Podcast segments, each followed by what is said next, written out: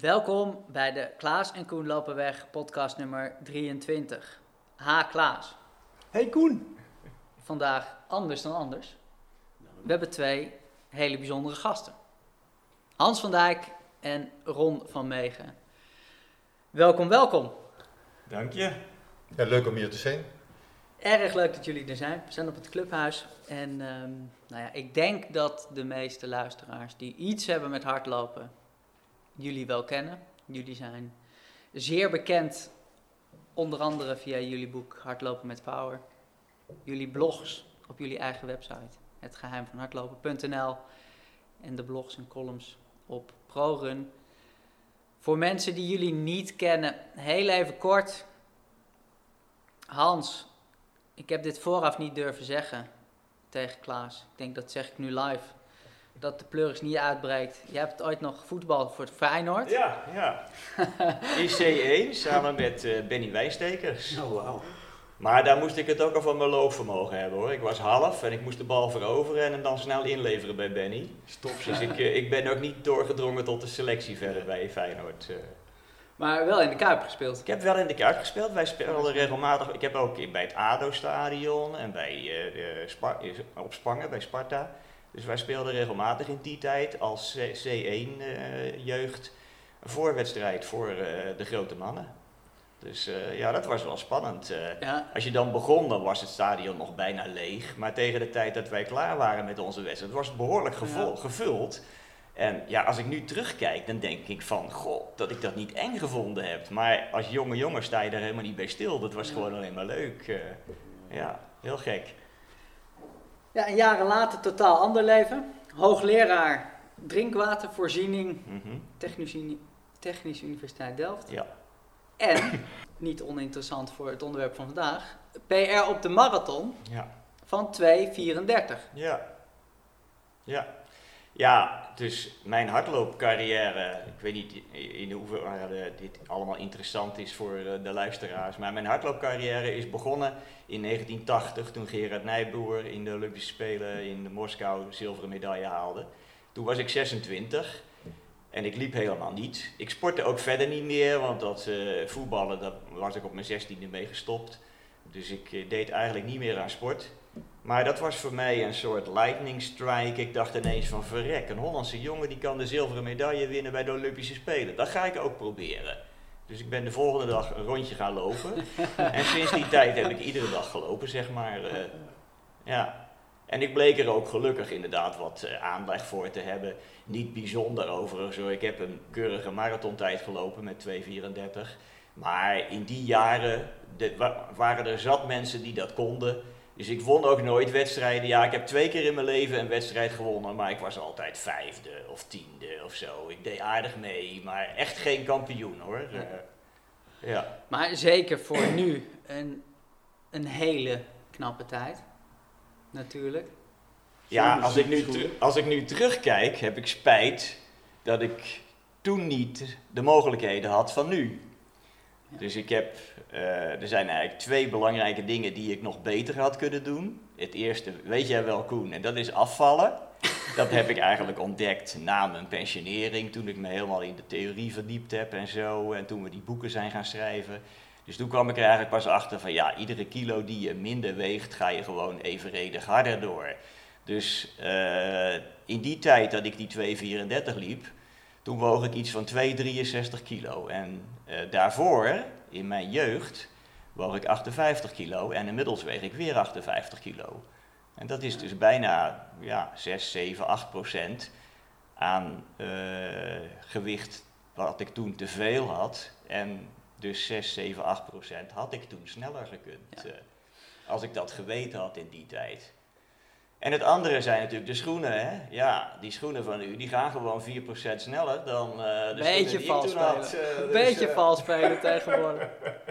dus eh, ik had altijd het streven van ik moet nog eens onder de 230 komen. Dat is me nooit gelukt. Maar ja, met de kennis van nu was het waarschijnlijk wel gelukt. Je kunt hem nog wel even doorberekenen. Naar ruim onder de in, the- in 32. theorie wel, ja. In ja. theorie heb je hem gewoon Ja. gelopen. Maar nu Ja. kan ik het helemaal niet meer, hè, want ik heb last van mijn knie. Dus eh, het lopen zit erop voor mij. eh. En nu aan het fietsen? Ja, nu ben ik aan het fietsen. Dat gaat ook weer eh, heel leuk. Eh, eigenlijk blijkt daar toch wel van fietsen en lopen is niet zo sterk verschillend. Je gebruikt in beide gevallen vooral je beenspieren en je hart-longensysteem. En ja, dat gaat gewoon prima. En dat doe ik ook weer met evenveel fanatisme als het lopen. Want het lopen heb ik ook echt wel fanatiek gedaan natuurlijk. 40 jaar lang iedere dag gelopen. En nu sinds 2,5 jaar iedere dag fietsen. En Ron, die naast je zit, die loopt nog steeds. Die loopt nog steeds, ja. Marathon van Berlijn. Marathon van Berlijn net eh, gedaan. geleden. Jouw PR iets minder snel, maar met 3 uur 24. Zoals je het zelf schrijft, toch mooi in het linker rijtje. Precies. ja, op de een of andere wijze wil je dan toch eh, scoren. En desnoods maar een dikke rijtje. Dat, eh, ja, nou, Berlijn was ook heel erg goed. Er waren bijna 900 mensen in mijn leeftijdsklasse. 60 tot met eh, 64 jaar. Ik ben eh, nu 63 over een maand eh, jarig. Dus dan ben ik ook 64 aan het eind van die klasse. Maar eh, van de bijna 900 eh, deelnemers in die categorie was ik 160ste. Dus ik sta nog steeds in het linker rijtje. Boven in het linker rijtje. Maar ik moet zeggen... voetbal. Conference League. Ja. Maar ik moet zeggen dat eh, eh, het was wel, wel een mindere tijd dan eh, ooit eerder. Hè, dus ik heb overigens wel mindere tijden gelopen eh, op, op een marathon. Ik heb in totaal eh, 22 gelopen. Maar dat was meer vanuit situaties dat ik eh, minder veel trainde. Dus in de laatste jaren, eh, gelijk op met Hans, vanaf eh, Ja. 2011 ben ik meer gestructureerd gaan trainen. En dat doe ik nog steeds eh, elke dag. Dus er zit in principe wat meer aan het vat. Maar je ziet gewoon dat de afgelopen periode, anderhalf jaar corona, zonder wedstrijden, dat je wel doortraint, maar dat dat toch wat minder doelgericht is. En eh, we zijn natuurlijk heel veel bezig met eh, eigen onderzoekjes eh, aan de strijd, maar ook aan andere zaken die we op onszelf toepassen. Dus het ligt dan eerder de focus op dan dat je dus echt op een wedstrijd gericht bent en daar een mooie tijd van neerzetten. Ja, want even over die testjes die jullie dan hebben. Het boek Hardlopen met Power is een boek waar nou ja, ongelooflijk veel data in staan, ongelooflijk veel, veel formules in staan. En wij kennen elkaar, nou ja, ik eh, ben zeer geïnteresseerd in hardlopen, in sneller worden, in, in veel dingen eromheen. En ik dacht, eh, interessant boek, maar na anderhalve bladzijde was ik afgehaakt. Want toen stonden er al zeven formules in die ik niet begreep. En ik zeg tegen jullie, Ja. mooi boek. En ik vind de bevlogenheid mooi, maar ja, ik, ik volg het niet met alle formules. En toen begon, volgens mij was jij het al een Ja. beetje te lachen. Ja, maar wij vinden dat leuk. Maar Ja. zo ingewikkeld hoeft dat niet te zijn. Ja.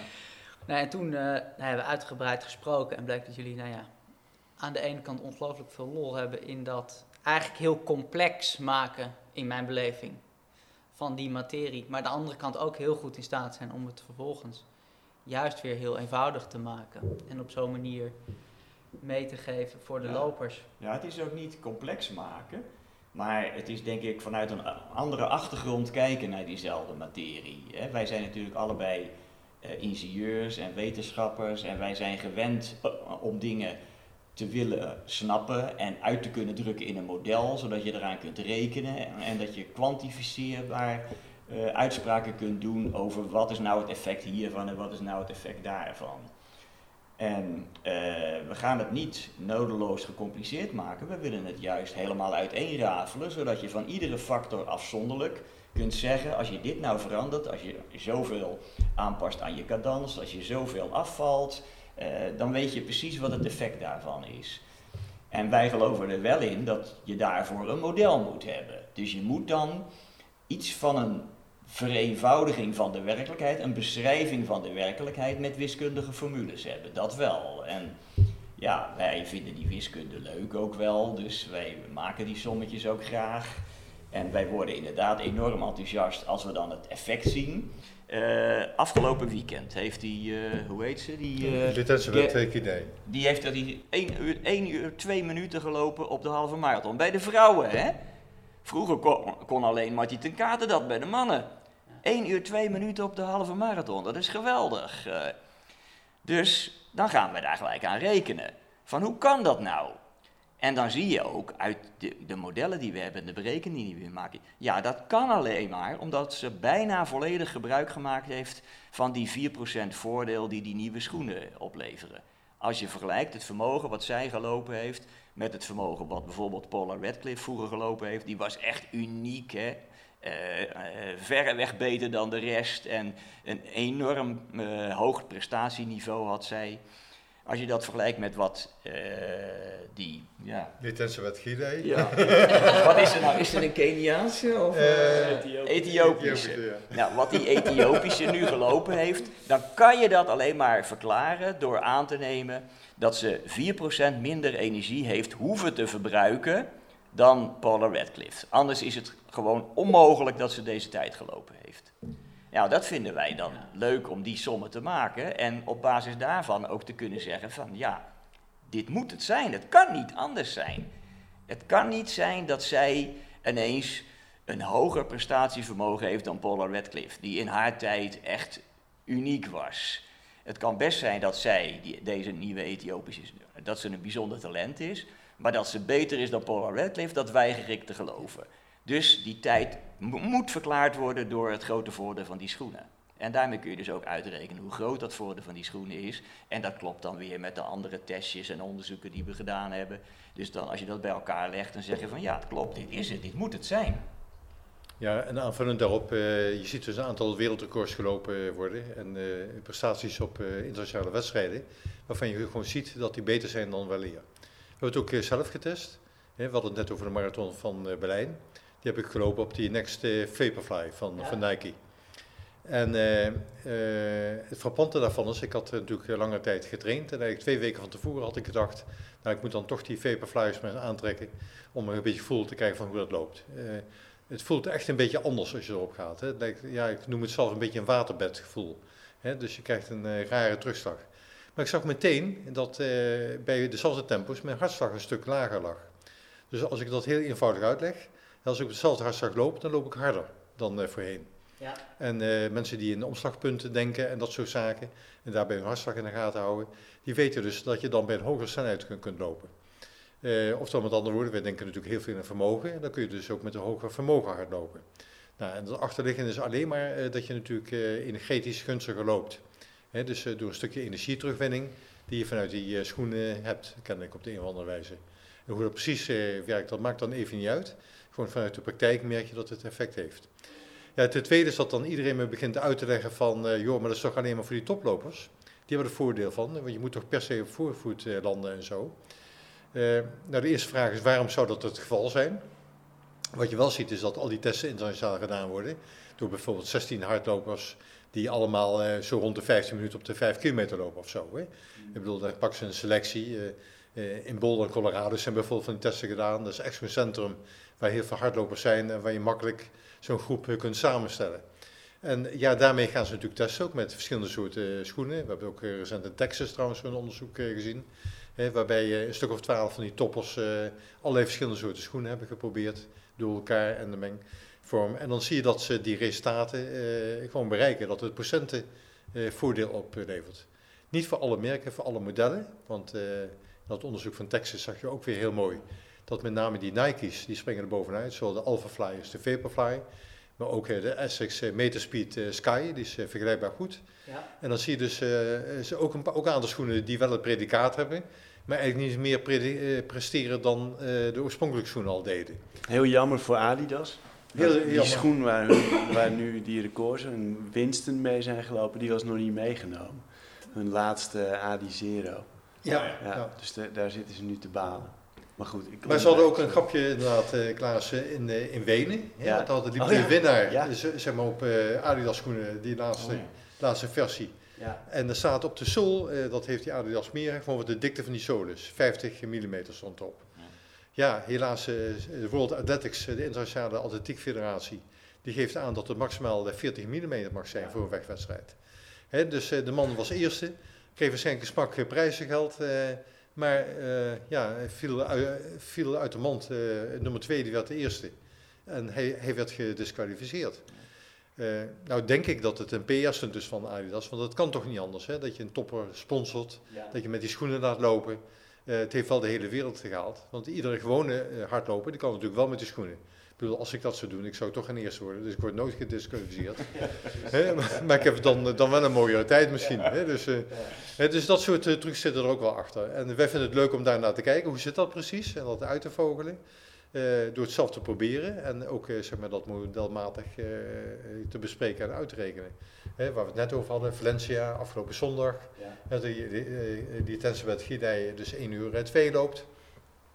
Ja, dan kun je tussen terugrekenen aan de energy cost of running. dat dat een uh, ongelooflijk lage waarde is, 0,95. Uh, dan zal ik niet even de kilojoules per kilometer nog wat te doen en zo. Maar uh, de norm is 0,98.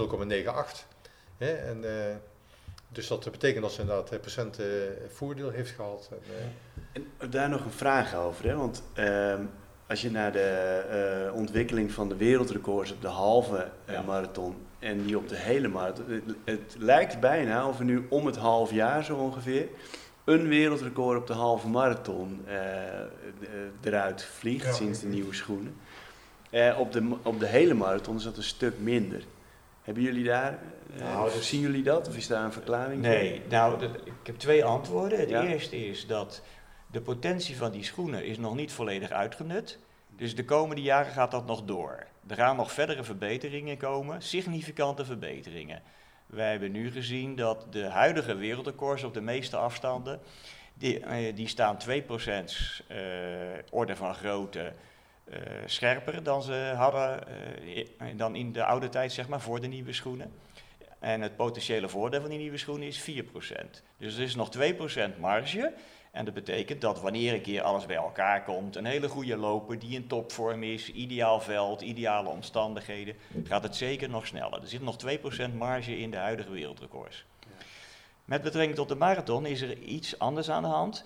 Uh, daar wordt al flink veel sneller gelopen natuurlijk. Hè? Kijk maar naar gisteren, 2.03. Hoe lang is het geleden dat er in Rotterdam 2.08 gelopen werd?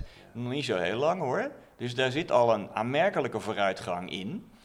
Uh, we hebben natuurlijk wel te maken met Eliot Kipchoge als unieke vaandeldrager en toptalent. En ja, die heeft 2.01 uh, gelopen, heeft 1.59 bij de Ineos Challenge uh, gelopen. Dat is ongeveer wat hij nu kan. En een scherpe verbetering daarvan is denk ik niet meer waarschijnlijk. Te meer dat hij al op leeftijd komt en de, de, ja, het eindigt een keer. Hè. Uh, ook Kenenise Bekelen uh, zie ik niet direct in staat om dat wereldrecord nog te, verder te verbeteren. Dus bij de marathon zitten we momenteel wel weer even op een uh, evenwichtspunt. tot, daar, tot zich daar weer een nieuw talent aanbiedt. En, of nog weer nieuwere schoenen, dat kan natuurlijk ook. Ja. Ja, wat daar ook bij speelt, Bekele heeft natuurlijk een Berlijn geprobeerd om dat wereldrecord aan te vallen. Dat is ja, enorm mislukt. Hè. Hij was minuten langzamer. Terwijl hij in 2019 nog maar eh, seconden langzamer was dan misschien van de wereldrecord. De warmte zal daar een rol hebben gespeeld, hè, dat is uh, zeker het geval. Maar ik denk dat ook uh, ja, zo'n geregisseerde race, uh, wat zij dan toch wel neerzetten, die hangt samen met, natuurlijk met die pacemakers, maar die haken natuurlijk op een gegeven moment af. Dan moet je het alleen zelf verder gaan. En de marathon blijft gewoon ver. je vraagt het uiterste van jezelf. bij, voor iedereen geldt dat. En dat herstel naar een marathon dat is een kwestie van, van, van weken toch wel. De eerste week merk ik ook persoonlijk altijd, hè, dat ik uh, toch uh, wat minder geconcentreerd ben. Vroeger zei ik, ja, als ik een moeilijke brief moest schrijven of uh, sommetjes moet maken voor een of ander rapport, dan stoopt er makkelijk een foutje in, hè, omdat je ja, toch even wat afweziger bent. Hè, je bent een beetje uit je doen. En ja, dus ik denk dat ook dat echt volhouden, die marathon, die enorme tempo's. Je, mag eigenlijk geen seconde verslappen. En aan het eind ben je toch ja, je, je pacers kwijt. En. Eh, en om aan te haken bij wat Hans net zei, we zien natuurlijk eh, dat de subtop allemaal ook veel harder loopt inmiddels. Ja. Dat zag je ook in Berlijn. in dus Amsterdam. In Amsterdam. Echt. Ja. De eerste vijf, allemaal onder de 2,5 geloof ik. Ja, precies. dus, uh, ik Nederlanders dan, allemaal onder de limiet. Dus in de breedte wordt er echt veel sneller gelopen. En ik stond dan in wave 2 zeg maar, bij de Berlijn marathon. Uh, wave 1 was niet zo heel groot, hè, omdat het allemaal mensen waren die of geselecteerd was op snelle tijd. Maar ook daar in Wave 2 zag je al heel veel mensen op die nieuwe Nike's of die nieuwe Essex uh, staan. En, uh, ja, Ik ook natuurlijk, hè, dus uh, ik had ze ook aangetrokken. En, en ik was inderdaad ook sneller hè, dan, dan de vier uur die ik daarvoor voorspelde voor mezelf. Ja. En zie je ook veel mensen lopen met stride dan? In, uh, in Duitsland viel het me op dat dat uh, relatief weinig was. Dus daar ligt eigenlijk echt de markt voor ze open. Als je in Nederland uh, kijkt, dan, dan is het behoorlijk meer. Hè? Dus dan, dan zie je heel veel mensen en, daarmee lopen. En ook bij onze atletiekvereniging Altis, daar zie je veel mensen erbij lopen. Uh, ja, komt misschien ja, daar, ook wel omdat ze ons kennen. dus, ja. ja. Want heel even terug, die stride werd al genoemd. Vermogen gaf je al aan van joh, wij lopen op vermogen. Heel even twee stapjes terug voor mensen die daar eigenlijk nog weinig ervaring mee hebben. Wat is lopen op vermogen precies en hoe verhoudt zich dat tot lopen op hartslag of lopen op tempo? Want ik denk dat dat niet voor iedereen zo vanzelfsprekend is. En wij hebben het er eerder in de podcast ook helemaal nog niet over gehad, echt. Ja. Inhoudelijk. Dus ik denk dat, nou ja, omdat jullie er zo goed in zijn, dat ook wel heel... Ja, nou lopen op vermogen is uh, direct het gevolg van het feit dat uh, die poddels technologisch ontwikkeld zijn. En het daarmee dus mogelijk is om uh, het vermogen te berekenen. Want het is niet het meten van het vermogen, maar het wordt berekend op basis van uh, de 3D-beweging uh, die je voeten maken. dus om vooruit te gaan moet je energie spenderen. Om omhoog te gaan moet je energie spenderen. Als je naar links en rechts uitwerkt, kost dat ook energie. En met die pot wordt dat duizenden keren per seconde heel snel gemeten. En kan dat uh, met een algoritme omgerekend worden in de vermogen. Dat geeft dan een getal van je besteedt momenteel zoveel vermogen. Dat is een getal uitgedrukt in watts. Uh, nou, dat is fijn om te weten. En dan ga je natuurlijk zien van wat kan ik daar nou mee. En dan zie je, ja, als ik harder loop, produceer ik meer watts. En dat is ook logisch. En als ik langzamer loop, produceer ik minder watts. En ik moet er natuurlijk voor zorgen dat ik om een bepaalde prestatie neer te zetten, dat ik mijn krachten optimaal verdeel. Dus dat ik zo constant mogelijk vermogen loop. Dat weten we ook weer vanuit de ervaring van het wielredden waar uh, diverse wielrenners op hun klokje zitten te kijken, op hun vermogensmeter. En nooit harder gaan dan waarvan zij weten van dit is het vermogen wat ik aan kan. Uh, en dat weet je natuurlijk op basis van trainingen. En dat weet je ook op basis van de data die je in de loop van de tijd verzameld hebt. En daar is in het geval van strijd dan een systeem voor, een website waar al die informatie op staat. En die bepaalt dan voor jou uh, je kritieke vermogen, het vermogen wat je aan kan. En ook je, uh, het vermogen wat je de gedurende een bepaalde tijd kunt volhouden. Dus dat is allemaal nu technologisch mogelijk. Um, wat je daar verder aan hebt, dus het, het, ene is, je kunt je krachten verdelen en zorgen dat je je vermogen, uh, het vermogen is eigenlijk wat je kunt presteren, de hoeveelheid energie die je kunt vrijmaken met je benen en met je hart-longensysteem. Dus dat je dat vermogen zo optimaal mogelijk inzet. Uh, dat hangt vervolgens ook af, uh, wat voor tijd je gaat realiseren, hangt vervolgens ook af van de omstandigheden. Zijn er heuvels, is er wind, is het warm, is het koud? Al die dingen spelen een rol.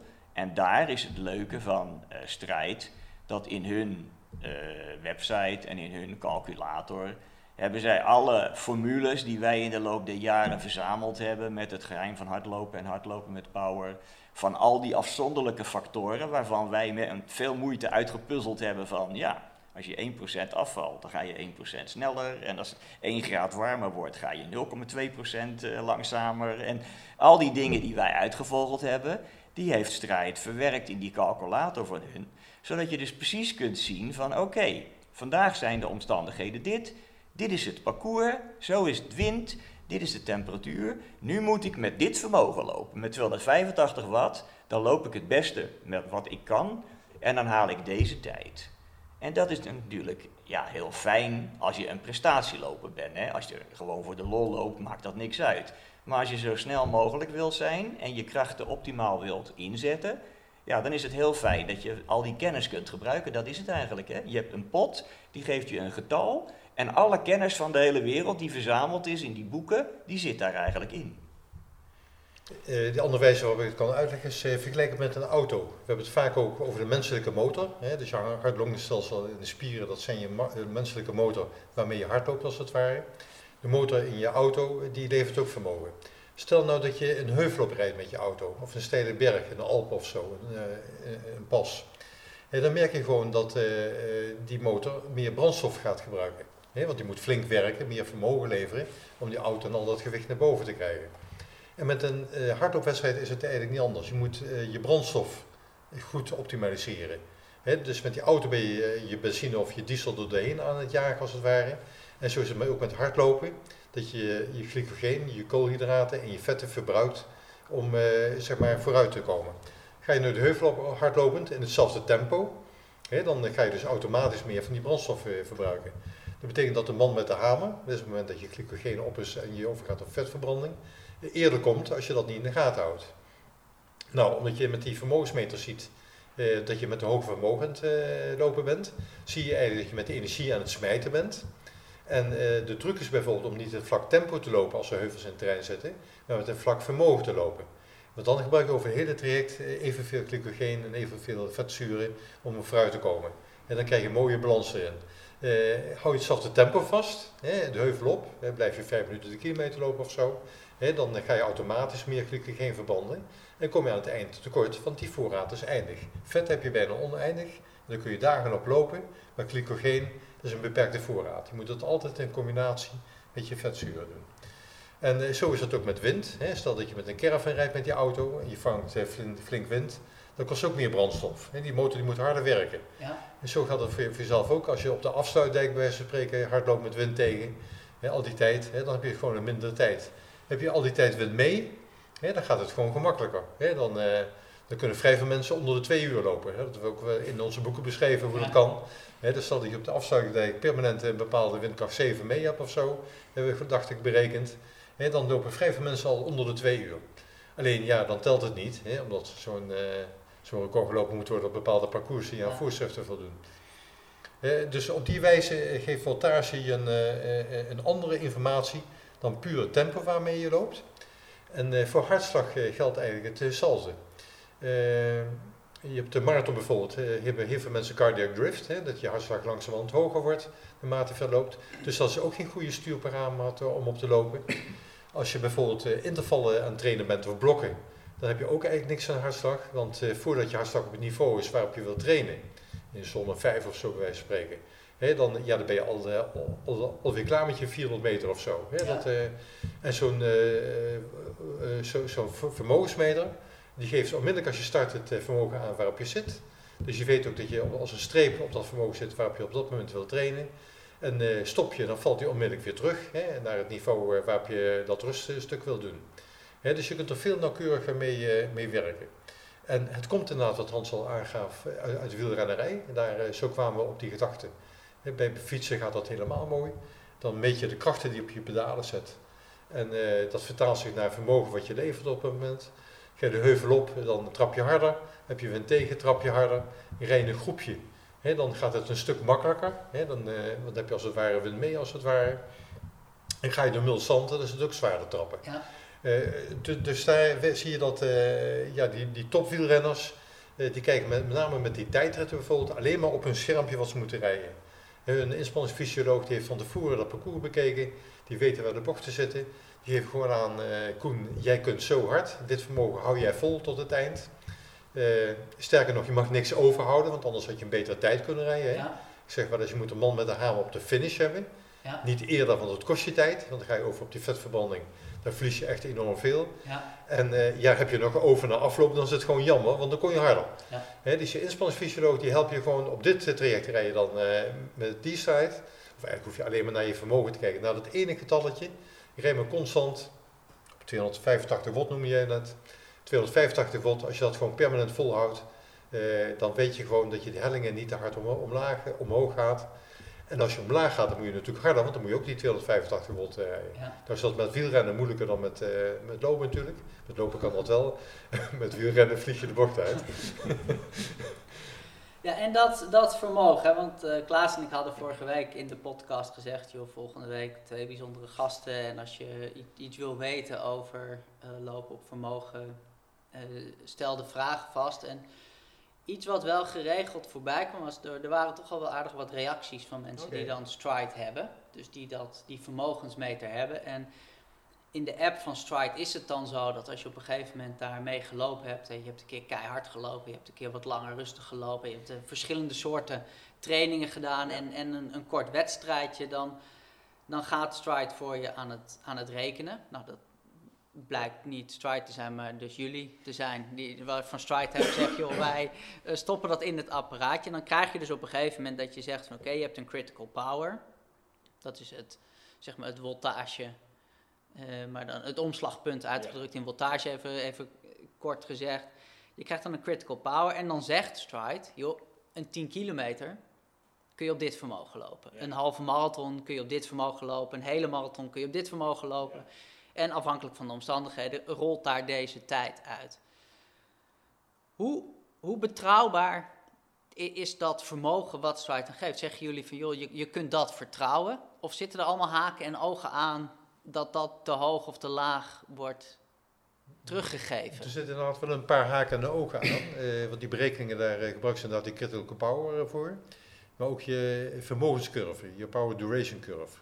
En die is gebaseerd op wat je de laatste 90 dagen hebt gedaan, daadwerkelijk hebt laten zien aan, aan hardloopvermogen. Dus je trainingen zitten erin, maar ook je wedstrijden zitten erin. Stel nou dat je helemaal geen wedstrijden hebt gedaan, dan, dan onderschat hij jou een beetje. Want dan, ja, met, met een wedstrijd ga je voluit altijd, ook gedurende langere tijd. Hè, dus mijn power duration curve naar Berlijn, die werd in één keer een stuk langer omdat hij die gegevens ging meenemen de afloop. Ja. Dus mijn volgende berekening van de marathon die is nauwkeuriger die, uh, die strijd kan doen. Dus je moet uh, die, uh, in je trainingsprogramma moet je voldoende time trials opnemen, ook van, van verschillende lengten. Ja. want dan kan hij de calculatie best maken. Hij, hij doet het dus op wat je daadwerkelijk hebt laten zien. En niet zoals de VO2 max berekeningen van Garmin of Polar of welk ander merk, die dan, dan probeert te rekenen wat je zou moeten kunnen omdat ze je, je VO2 max pakken en dan een tabel erbij nemen. Wat daar voor tijden op afstanden bij horen. Wat er ook in zit is dat iedereen heeft wel een verschillende loopefficiëntie. afhankelijk van de loopstijl, hoe doe je dat? Sommige mensen zijn al van jongs af aan geschoold op een atletiekvereniging. Die, die lopen veel soepeler en veel efficiënter dan iemand die dat niet heeft gedaan.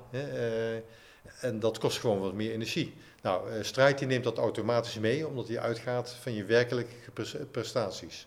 Hè, waar die uh, vermogenscurve, die power duration curve, op, op gebaseerd is. Dus ja, hij is nauwkeurig, behalve als je dus nooit uh, snelle dingen hebt gedaan. Dus als je alleen maar het trainingsprogramma hebt gedaan, dan, ja, dan onderschat hij dat. Hè, dus dan kun je hem wezen snel. Dus hij kan alleen te voorzichtig zijn, zeggen jullie? Of kan die ook te optimistisch? Ja, eh, te optimistisch hebben we gezien bij mensen die onvoldoende veel getraind hebben. dus waarbij die 90 dagen nog niet volgemaakt zijn bijvoorbeeld. Eh, dus als er maar een paar gegevens in zitten, ja. dan, uh, dan, dan, kan dat algoritme wat erin zit doorschieten naar, naar een te positieve benadering. Dat zien we ook wel. En dat vooral voor lange afstand. Dat je een keer wel keihard 5 kilometer kan rennen. En dan gaat hij uh, voorspellingen doen voor de hele marathon. Terwijl je eigenlijk helemaal niet de basis getraind bent. Precies. Je, ja, ja, ja, ja want je moet die basis wel hebben inderdaad. Hè? Er dus, zijn nog wel meer dingen die fout kunnen gaan. Hoor. Je moet natuurlijk altijd wel blijven nadenken. En ik zou ook zeggen, onze boeken blijven lezen. Daar staat, daar staat het volledige verhaal in. Maar wij hebben, we krijgen veel reacties, ook via onze website, van mensen die uh, uh, vragen stellen van ja, wat is hier nou aan de hand?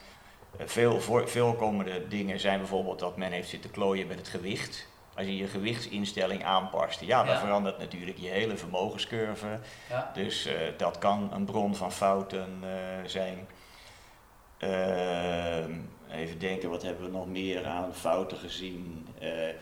ja, ik heb zelf een keer gehad dat ik uh, een rondje had gelopen en dat, nou ja, dan je telefoon pakt en dat je van Stride melding krijgt, your critical power has increased with, en dat je dan een melding krijgt, je critical power is omhoog gegaan. En dat ik dacht, hè, maar ik heb vandaag echt heel langzaam gelopen. Hoe kan die nou omhoog zijn gegaan? En dat ik, um, ik, ik liep toen vanuit het clubhuis en mijn schoenen met mijn stride erop lagen thuis. Dus ik was hier gaan lopen en had gewoon mijn Polar ingedrukt. En ik had mijn Polar gelinkt met stride. Ja.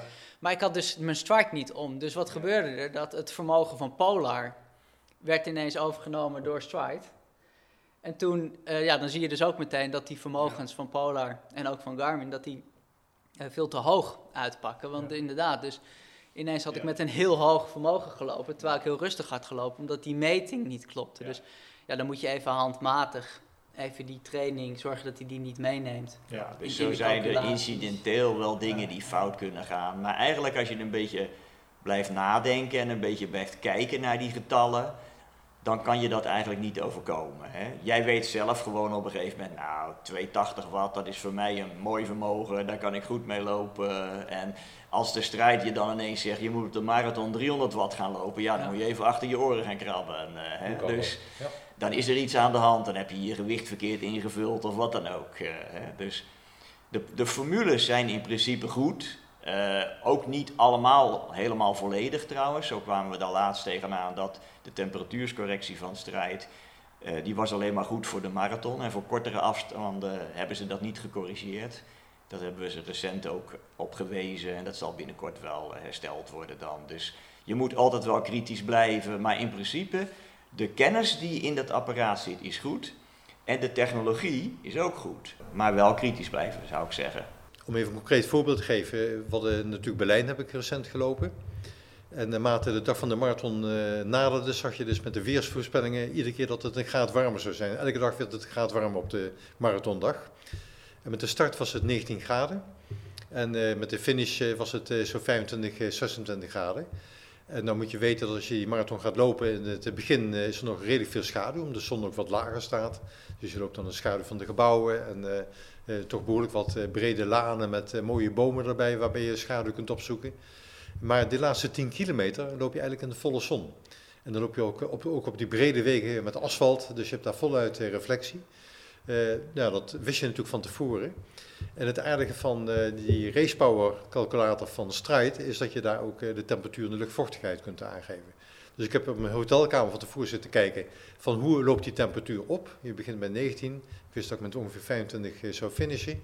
Uh, dus ik zag dat ik per uur zeg maar, mijn vermogen wat moest laten verlagen. Omdat die temperatuur, die is een maatgevende factor op zo'n marathon. Dus ik had wel kunnen denken van, ja die 3 uur 50 die ik van tevoren voorspeld had, die kan ik gewoon lopen. Maar dan kom ik mezelf natuurlijk tegen. Zoals veel mensen zichzelf tegenkwamen. Maar je, maar je moet dat leuk maar je moet het allemaal wel weten. Hè? En zo is het, dat is voor ons ook het leuke van deze hele materie. Dat wij door die ervaringen iedere keer weer op iets gewezen worden en het dan gaan uitzoeken. En dan weet je het weer voor de volgende keer. Eh. Ja, dus- mijn, mijn grote raadsel is nu, ik heb uh, vorige week in Amsterdam 2,59 gelopen. Gisteren 3,8 in uh, Rotterdam. Uh -huh. En volgens Stride kan ik in april een marathon in 3,13 lopen. Ja. de, de, dus die denk ja, dat jullie zijn die voor... door. ja, maar, ja, maar die dus is, ja. ja. een negatieve lijn. Geef me even een, soms dat aankomen. Een half jaartje. ja. Ja, ja, dat, dat, nee, dat, zit het. Uh, ja. dat is dan uh, mogelijkwijs een algoritme dingetje. Ja. maar, uh, maar als je het inderdaad gepasseerd hebt, dan zit, het, zit het in je vermogenscurve. Ja. En dan zou je dat goed moeten kunnen bepalen. Dus wat daar precies aan de hand is, is natuurlijk zo moeilijk te zeggen. Ja. ze geven ook zelf aan dat het dat een marge is waar ze binnen, dat binnen berekenen. Vier minuten zitten ze geloof ik. Ja, Plus min vier ja, en dat pakt ze natuurlijk ruim om niet te veel klachten te krijgen. Ja. maar in wezen is die wel nauwkeuriger. Het andere is dat je ook het parcours kunt invoeren. dus als je het GPX-file van, van de route hebt, dus als je het GPX-file van de route hebt, dan laat je die in en dan uh, houd je rekening met uh, niveauverschillen. Ja. Als er veel heuvels in zitten, dan uh, ja, wordt je tijd minder. Want ja, dan moet je ook die hoogteverschillen overwinnen. En waar die niet mee rekent natuurlijk is, is, is, de wind, hè, daar moet je zelf aan denken. Ja. Dat meet hij wel, hè, dus als er veel wind staat, dan uh, kun je het wel zien aan het vermogen op, op je horloge. dus dan neem je ook automatisch het tempo terug om op dat vermogen te blijven. krijg je ook een mindere tijd natuurlijk. En uh, wat je ook invoert is de temperatuur, wat ik net al aangaf, en de luchtvochtigheid. Dat zijn natuurlijk twee dingen die samenhangen. Hè? Want je kunt wel een hoge temperatuur hebben, maar een lage luchtvochtigheid dat is gunstiger dan dat die luchtvochtigheid weer hoger is. bekende verhaal is natuurlijk Tokio, Olympische Spelen. marathon is verplaatst naar Sapporo, 800 kilometer noordelijker omdat de weersomstandigheden daar gunstiger zouden zijn. Ik denk dat dat wel meeviel, dat gunstiger zijn. Maar daar kon je dus inderdaad ook, eh, we hebben daar ook een tabelletje gemaakt voor een bekende loopster die eh, meeliep vanuit Nederland. Waar uh, gewoon de temperaturen in stonden en de luchtvochtigheden. Want we van tevoren natuurlijk ook niet wisten wat op Marathon Day het exact zou zijn. En ik moet zeggen, dat pakte goed uit. Hè? Dus op basis van de race power calculator van de strijd. Maar kan het zijn dat jij bij dat evenement per ongeluk hoogtemeters hebt ingevoerd nu of zo?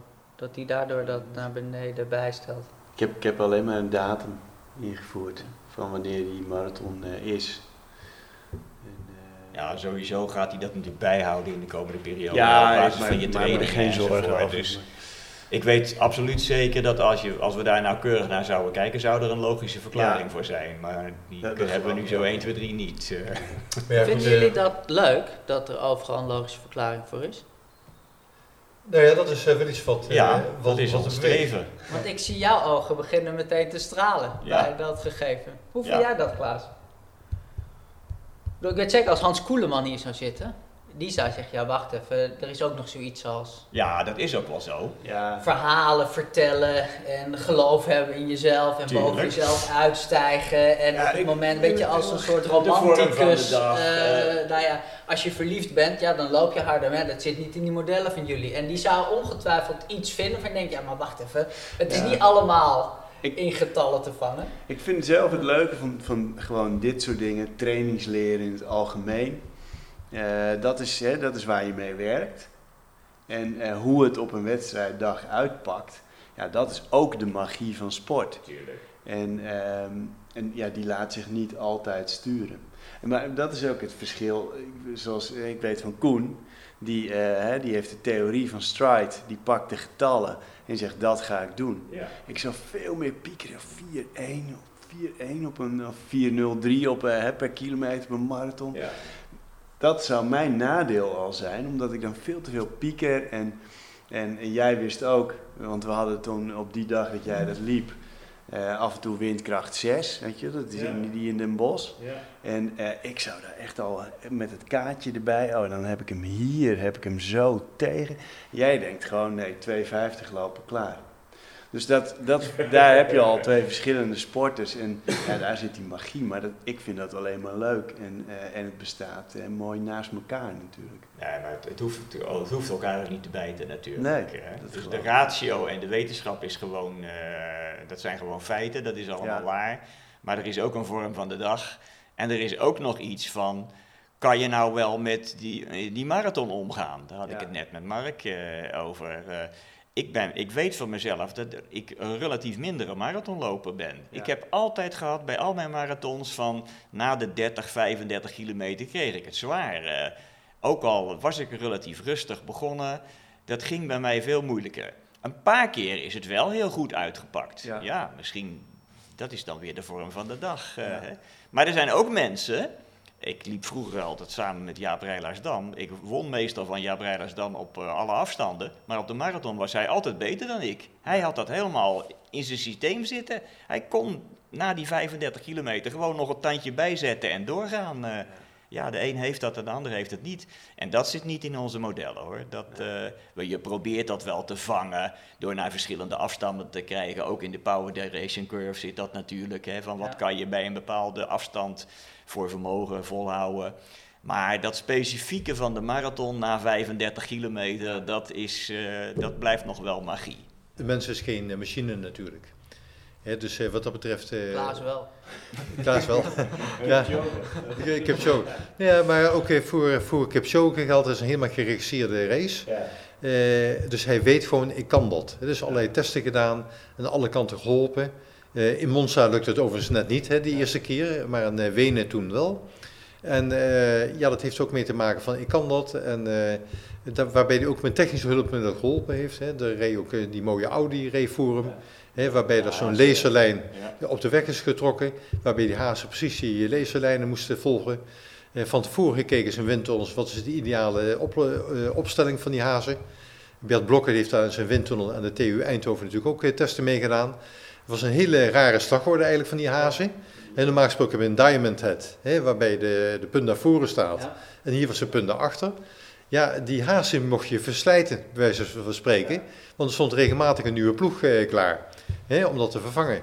Alleen Elliot die moest in dat spoor eh, blijven. En die liep toen ook voor het eerst op die Alpha Flyers.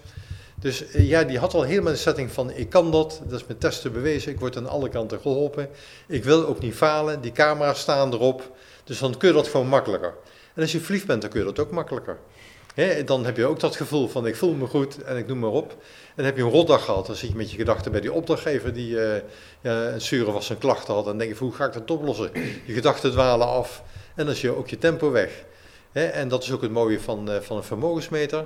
Uh, ja, ook in Rotterdam kun je trouwens ook prima op tempo lopen, omdat het zo mooi vlak is. En, en als de temperatuur goed is, dan kijk je gewoon op je horloge getallen, je extra nog steeds op schema. En mijn gemiddelde tempo of mijn gemiddelde wattage, dat is nog steeds het niveau wat ik aan kan. Dus ik moet niet harder, ik moet niet langzamer. En dodelijk is natuurlijk dat je met zo'n marathon, je gaat langzaam relatief. je voelt je in het begin goed, je hebt die week daarvoor heb je getaperd, wat minder gelopen, je hebt goed gegeten, je hebt gelet op je nachtrust, je hebt de hele week geen bier gedronken. Hè, dus je denkt van, ik kan die marathon aan en je flitst weg uit het startvak. Ik had het ook. Ja, 5 minuten 25 de kilometer hield ik gewoon makkelijk vol. Ik zat eigenlijk steeds op 524, 523, uh, dat soort dingen. En uh, ja, dan heb je de neiging van vast wat harder gaan, want het gaat zo makkelijk. En aan het eind ga ik uh, misschien wat tijd verliezen. Dan heb ik alvast uh, wat voorraad waar ik op kan interen. Nou, ik weet zeker dat Hans wel langzaam start Maar hij is altijd zo enthousiast dat hij gewoon altijd te hard is gestart natuurlijk. Hè? Dus vandaar dat hij altijd in de problemen kwam. Nou, en het voordeel van zo'n strijd is, van, in mijn geval, ik ging weg op 265 watt. En, en ik weet gewoon dat ik dat in principe vol kon houden. Alleen, ja, die temperatuur speelde een rol, dus ik heb het langzaam laten terugzakken. en ik had geloof ik 259 eh, gemiddeld aan het eind. En uh, ja, dus dat komt al aardig in de buurt als je die temperatuurcorrectie in aanmerking neemt.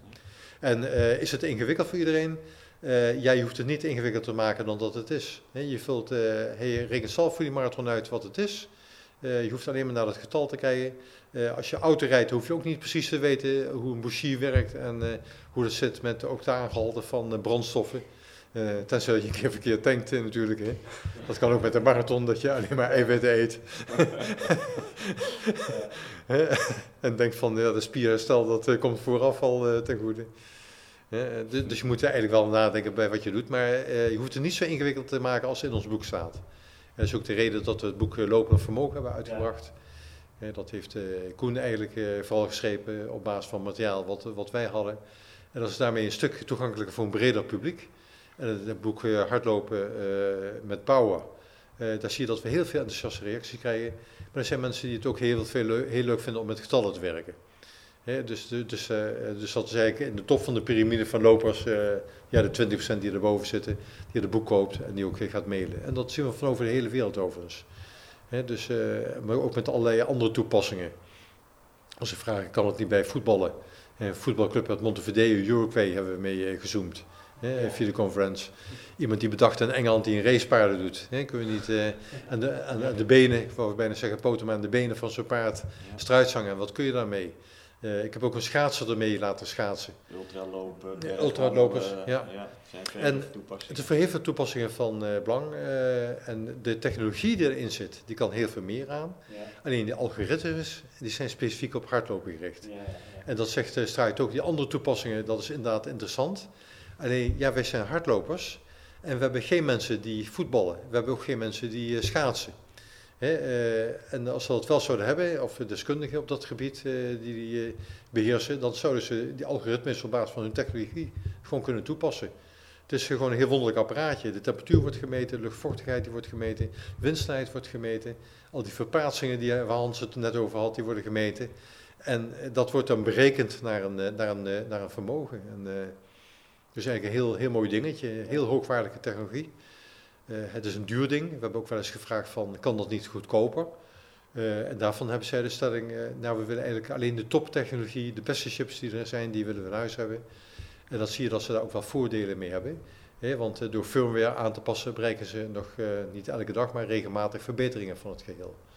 En, maar ja, kan dan toch ook niet lang duren dat er een andere partij komt die dit ook doet. Ja, als dus, dat lopen op eh, vermogen net zo populair wordt als, als wielrennen op vermogen, dan zal er toch wel een groot merk opstappen die zegt, joh, maar uh, ja, wij kunnen dit ook wel. Ja, nou ja dat, er zijn dus drie grote merken die het al doen. Carmen Polo en uh, Coros uh, de laatste tijd. Hè. Coros is ook sponsor van Elliot Kipchoge.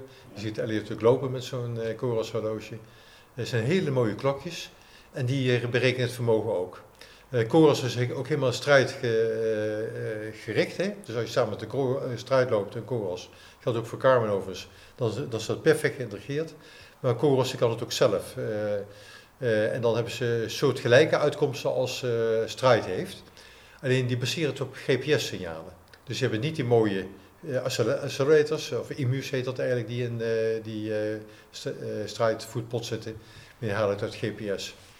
En GPS is erg afhankelijk van het signaal wat je ontvangt. je merkt dat op een atletiekbaan eigenlijk wel, het zijn iedere korte stukjes. GPS, elke seconde wordt gemeten waar je bent en daar wordt je snelheid uit berekend. Nou, die strijd doet het een paar honderd keer eh, per, eh, per seconde. dus dat is veel nauwkeuriger, die, die verplaatsingen. En wat je ook merkt, ik heb dat met, met testen met Polar, waar ik best wel tevreden over ben. Maar op een helling bij ons op de Utrechtse Heuvelrug, die met zware loofbomen, het had net geregend, het was allemaal erg nat. dan merk je dat die GPS-ontvangst gewoon een stuk minder is. dus die waarde had je niet zoveel aan. Maar ook, ja, ook in de Polar zit een barometer, net als een strijd zit dus die halen dus de verplaatsingen uit de accelerators, of die verplaatsingsmeters, maar ook ja, als verificatie uit die barometer. En ja, dan zie je dat die Polar dan minder heeft. En, en een tweede nadeel is van Carmen en Polar is vermogen voor hardlopen is eigenlijk niet gestandardiseerd. Dus ze hebben eigenlijk een, ja, een soort van bruto waarde pakken zij. je kunt dat goed verklaren. En Stride heeft een netto waarde. Uh, waar je vanuit de natuurkunde wel aan kunt rekenen. En uh, bij die van Polar en Carmen kan dat niet. Uh, ze hebben dat met krachtplaten op de vloer. als je hard loopt en je legt de krachtplaat op. En dan kun je uit de kracht die je op die vloer brengt terugrekenen wat je vermogen was. Net als op die fiets, hè, dat je kracht zet op je pedalen, eigenlijk op je krenk en dat daar vermogen uit wordt berekend. Dus dat is best wel slim zoals ze dat hebben gedaan. Alleen vanuit die modelberekeningen, zoals fysiologen dat zouden willen en wij dat ook doen, is het eh, beter om met de waarde te rekenen zoals uh, Strijd die hanteert en wij in onze modellen hanteren. En wat dat betreft is het de Strijd en wij goed op één uh, lijn. En soms is het een beetje onduidelijk wat uh, de kip was en het ei. Alleen kun je zeggen, ja, wij zijn vertrokken vanuit de wielrennerij. Dus onze vermogenswaardes passen ook bij wat die vermogensmeters voor fietsen doen. En nou zijn hardlooptrainers over het algemeen aardsconservatief ja. en wars van allerlei nieuwigheden. Ehm, hoe, hoe, wordt het lopen op vermogen omarmd eh, op het eh, professionele niveau? Ja, dat heeft uh, inderdaad, zo, zoals je het zegt, dat heeft tijd nodig. je ziet dat er overal best wel enthousiaste mensen zijn, ook bij trainers en ook bij lopers. Dus dat groeit wel. Maar dat gaat niet van de ene dag op de andere. En datzelfde hebben we in het verleden natuurlijk gezien met hartslagmetingen en met GPS-systemen. Ook dat is allemaal relatief traag gegaan. En zeker nu met zo'n compleet nieuwe benadering zit je echt in de fase van de early adapters. Hè, en nog lang niet dat, dat dat gemeengoed is. Het gaat wel snel, vind ik, als ik gewoon inderdaad zie bij Altis en bij wedstrijden in Nederland en de reacties die wij krijgen dan valt het me niet tegen. Maar ik snap wel dat, om terug te komen op jouw vraag, eh, Koen, van uh, er zullen natuurlijk wel concurrenten komen. Ja, maar die maken ook wel een sommetje van hoe groot is de markt eigenlijk nu en wat voor initiële kosten moet ik maken voor uh, zo'n chip te ontwikkelen en te programmeren en wanneer heb ik dat terugverdiend. en ja, op dit moment is strijd de enige. Ik denk dat zij daar heel blij mee zijn. Maar ik denk dat zij ook nog geen uh, gouden bergen verdienen. Dat zij ook nog steeds zitten te wachten van ja, wanneer gaat het van die early adapters naar de brede uh, massa toe? En dat zal een aantal jaren nodig hebben. En op dat moment zul je ook de concurrenten zien komen natuurlijk. En ik denk ook dat de waarde dus niet zozeer gericht is op die absolute top. Want die hebben een brede trainingsstaf. Als je toch al op Papendal traint, dan heb je een hele staf rondom je heen die uh, met, met, alle kennis die er is uh, gewoon uh, sneller laat worden. die groep die eronder zit, veel voor zichzelf traint, die heeft er meer aan. Ja, ja. Je kunt daar zeggen van ze trainen op je schoen als het ware. Ja. Hè, dat, is een, dat is een uitdrukking die ook wel in het boekje voorkomt. dan, dan kun je zelf veel meer bereiken. Hè, dus in de voorbereiding van, van, van Berlijn ja, we zijn natuurlijk helemaal uh, wild van die vermogens. Maar ik had voor marathontraining nog nooit met vermogens getraind. En ik altijd de oude aanpak gevolgd. Ik heb dat nu van het begin af aan gedaan. En in die schema's van strijd, je kunt ook je eigen schema omzetten in vermogen, dat is ook tamelijk eenvoudig. Maar ik had een schema van strijd ook gepakt. En daar zie je dus inderdaad dat de filosofie ook is van, ja, je hebt nu gewoon een duurtraining van drie uur, maar die ga je gewoon rustig lopen. Nou weten we ook wel dat die LSD-trainingen altijd rustig zijn. Maar ja, als je met een clubje gaat, dan ga je toch altijd gauw wat harder dan dat eigenlijk moet. Als je erbij stilstaat, ja, wat ben je eigenlijk aan het trainen met zo'n lange duurloop? Uh, dat gaat niet per se om je snelheid. Het gaat dat je energiesystemen daarin verbetert. Dat je die vetverbranding optimaliseert waar we het net over hadden, dat je makkelijker uh, daar energie uithaalt en dat beter benut om een mooie tijd te lopen. Het gaat er ook om uh, dat je je spieren goed ontwikkelt en je, en je pezen en al dat soort dingen die fysisch, fysiologisch aan je lichaam hangen. en die snelheid die train je op een andere manier. He, dat doe je door die intervals te doen, door blokken te doen, door strides te lopen. Dus je trainingen zijn daardoor heel anders, waardoor je makkelijker herstelt. En is van zo'n drie uur training in het weekend bijvoorbeeld. Ja, eh, daar, eh, daar kun je op maandag al alweer aardig uh, die intervalletjes doen. Omdat je niet zo diep bent gegaan. Ik heb ook wel mensen op de vereniging gezien. Die hebben het weekend dan uh, zo'n lange duurloop gedaan. En op woensdag op de baan, s'avonds, dan hadden ze nog last van die weekendtraining. Ja, dat is natuurlijk niet goed als je in zo'n trainingsprogramma zit. En, want dan wil je juist opbouwen. Nou, en dat soort, die absolute top, die doet dat wel. Die worden daar goed in begeleid. En alle anderen die kijken naar de marathon en zijn daar gewoon eh, enorm enthousiast voor. Die doen echt hun best. En die lopen dan eh, misschien tegen blessures op. Maar halen er niet uit wat er wat uitgehaald kan worden. En dat is het voordeel van, eh, van zo'n strijdtrainingsprogramma. Waarbij de opmerking dat je toch ook wel een paar wedstrijden erheen moet doen. wat, wat, ik altijd deed was in de voorbereiding naar Amsterdam of zo. Dat ik de 30 kilometer van Amsterdam-Noord deed. En je had toen de tijd nog een half marathon van Hoogland, dat was ook in september. En zo kun je een aantal van die wedstrijden pakken, waarbij je dus, uh, ja, uh, dus uitprobeert hoe je ervoor staat. En dan ga je inderdaad zo'n vermogenscurve, die power duration curve, die bouw je dan mooier op. En dan wordt die voorspelling van je tijd ook steeds beter. Dus dan weet ik ook dat ik die, dat die 265 volt gewoon kan, kan volhouden. Ik ben er stil van. maar de grote vraag is, Koen, krijg je nu heel, heel veel zin om, om nog sneller, voor een nog snellere marathon te gaan trainen. Met dat ja, nee, ik, ik, ga dat zeker doen. Ik ga dat zeker doen. Ik bedoel, Stride zegt nu dat ik een marathon kan lopen op 280 watt. Naar aanleiding van het afgelopen... 30 watt hoger dan uh, je vorige snelle. Dus ik denk, ja, ik... Uh, nu, nu ik helemaal, nu ik weet dat gewoon al die kennis van Ron en Hans in die, die formules zitten, denk ik, ja goed, in zo'n klein dingetje. Wie ben ik dan om daar tegenin te gaan? Als hij zegt joh, dat ik dan al deze wijsheid hier. dan zal dat wel zo zijn. Dus, uh, ja. dus nee, ik, ik, eh, ik heb daar ongelooflijk veel zin in, ja. Sowieso om Rotterdam te lopen, nog nooit gelopen. Ja, mooie marathon, lekker prachtig. En dan een beetje duimen dat het uh, een beetje koud is die dag nog dat het niet uh, de eerste warme dag is. Van, ja, gebeurt wel. het gebeurt vaak daar in, in Rotterdam natuurlijk, maar goed, dat is dan niet, dat heb ik niet in de hand. Maar ik krijg wel als ik dat zo hoor, ja, dan alleen maar daar meer zin in. Ja. En wat ik er heel leuk aan vind, wat ik echt niet verwacht had voordat ik hiermee zou werken. Ik dacht echt, in het begin was ik heel erg afwijzend. Want ik dacht, ja, als wielrenner heb ik 20 jaar geleden iedere dag mijn rusthartslag gemeten en alles gemeten qua hartslagen en dingen. En omdat ik echt profielrenner wilde worden en beter wilde worden. Ik vind het nu ook lekker om gewoon de deur uit te lopen en gewoon lekker te lopen en niet weer een meter erbij. En toen zeiden jullie al, ja maar het wordt, het is niet weer iets erbij. Het vervangt het andere gewoon op een manier die juist heel makkelijk is. Je hoeft niet meer te denken in tempo's, je hoeft niet meer te denken in hartslagen, je hoeft niet meer te denken in oh en dit en dit en meters zus. Als je in principe gewoon weet, welke vermogens je moet lopen, dan, dan hoef je alleen maar daarop te letten. En het is ook met dat vermogen zo dat je vrij snel wel op een punt komt dat je gewoon kunt zeggen, oké, ja, nu loop ik 240 watt. en dan ga je kijken en dan loop je dat ongeveer. En ja, op het moment dat het een keer ineens afwijkend weer is met gekke temperaturen of gekke wind, ja, dan zit je er wel weer eens wat naast. Maar dan is het alleen maar lollig om te zien, ja, verrek, dat klopt ook nog. Dus in die zin, ja, het wordt wel op een manier vereenvoudigd. Wat ik heel leuk vind.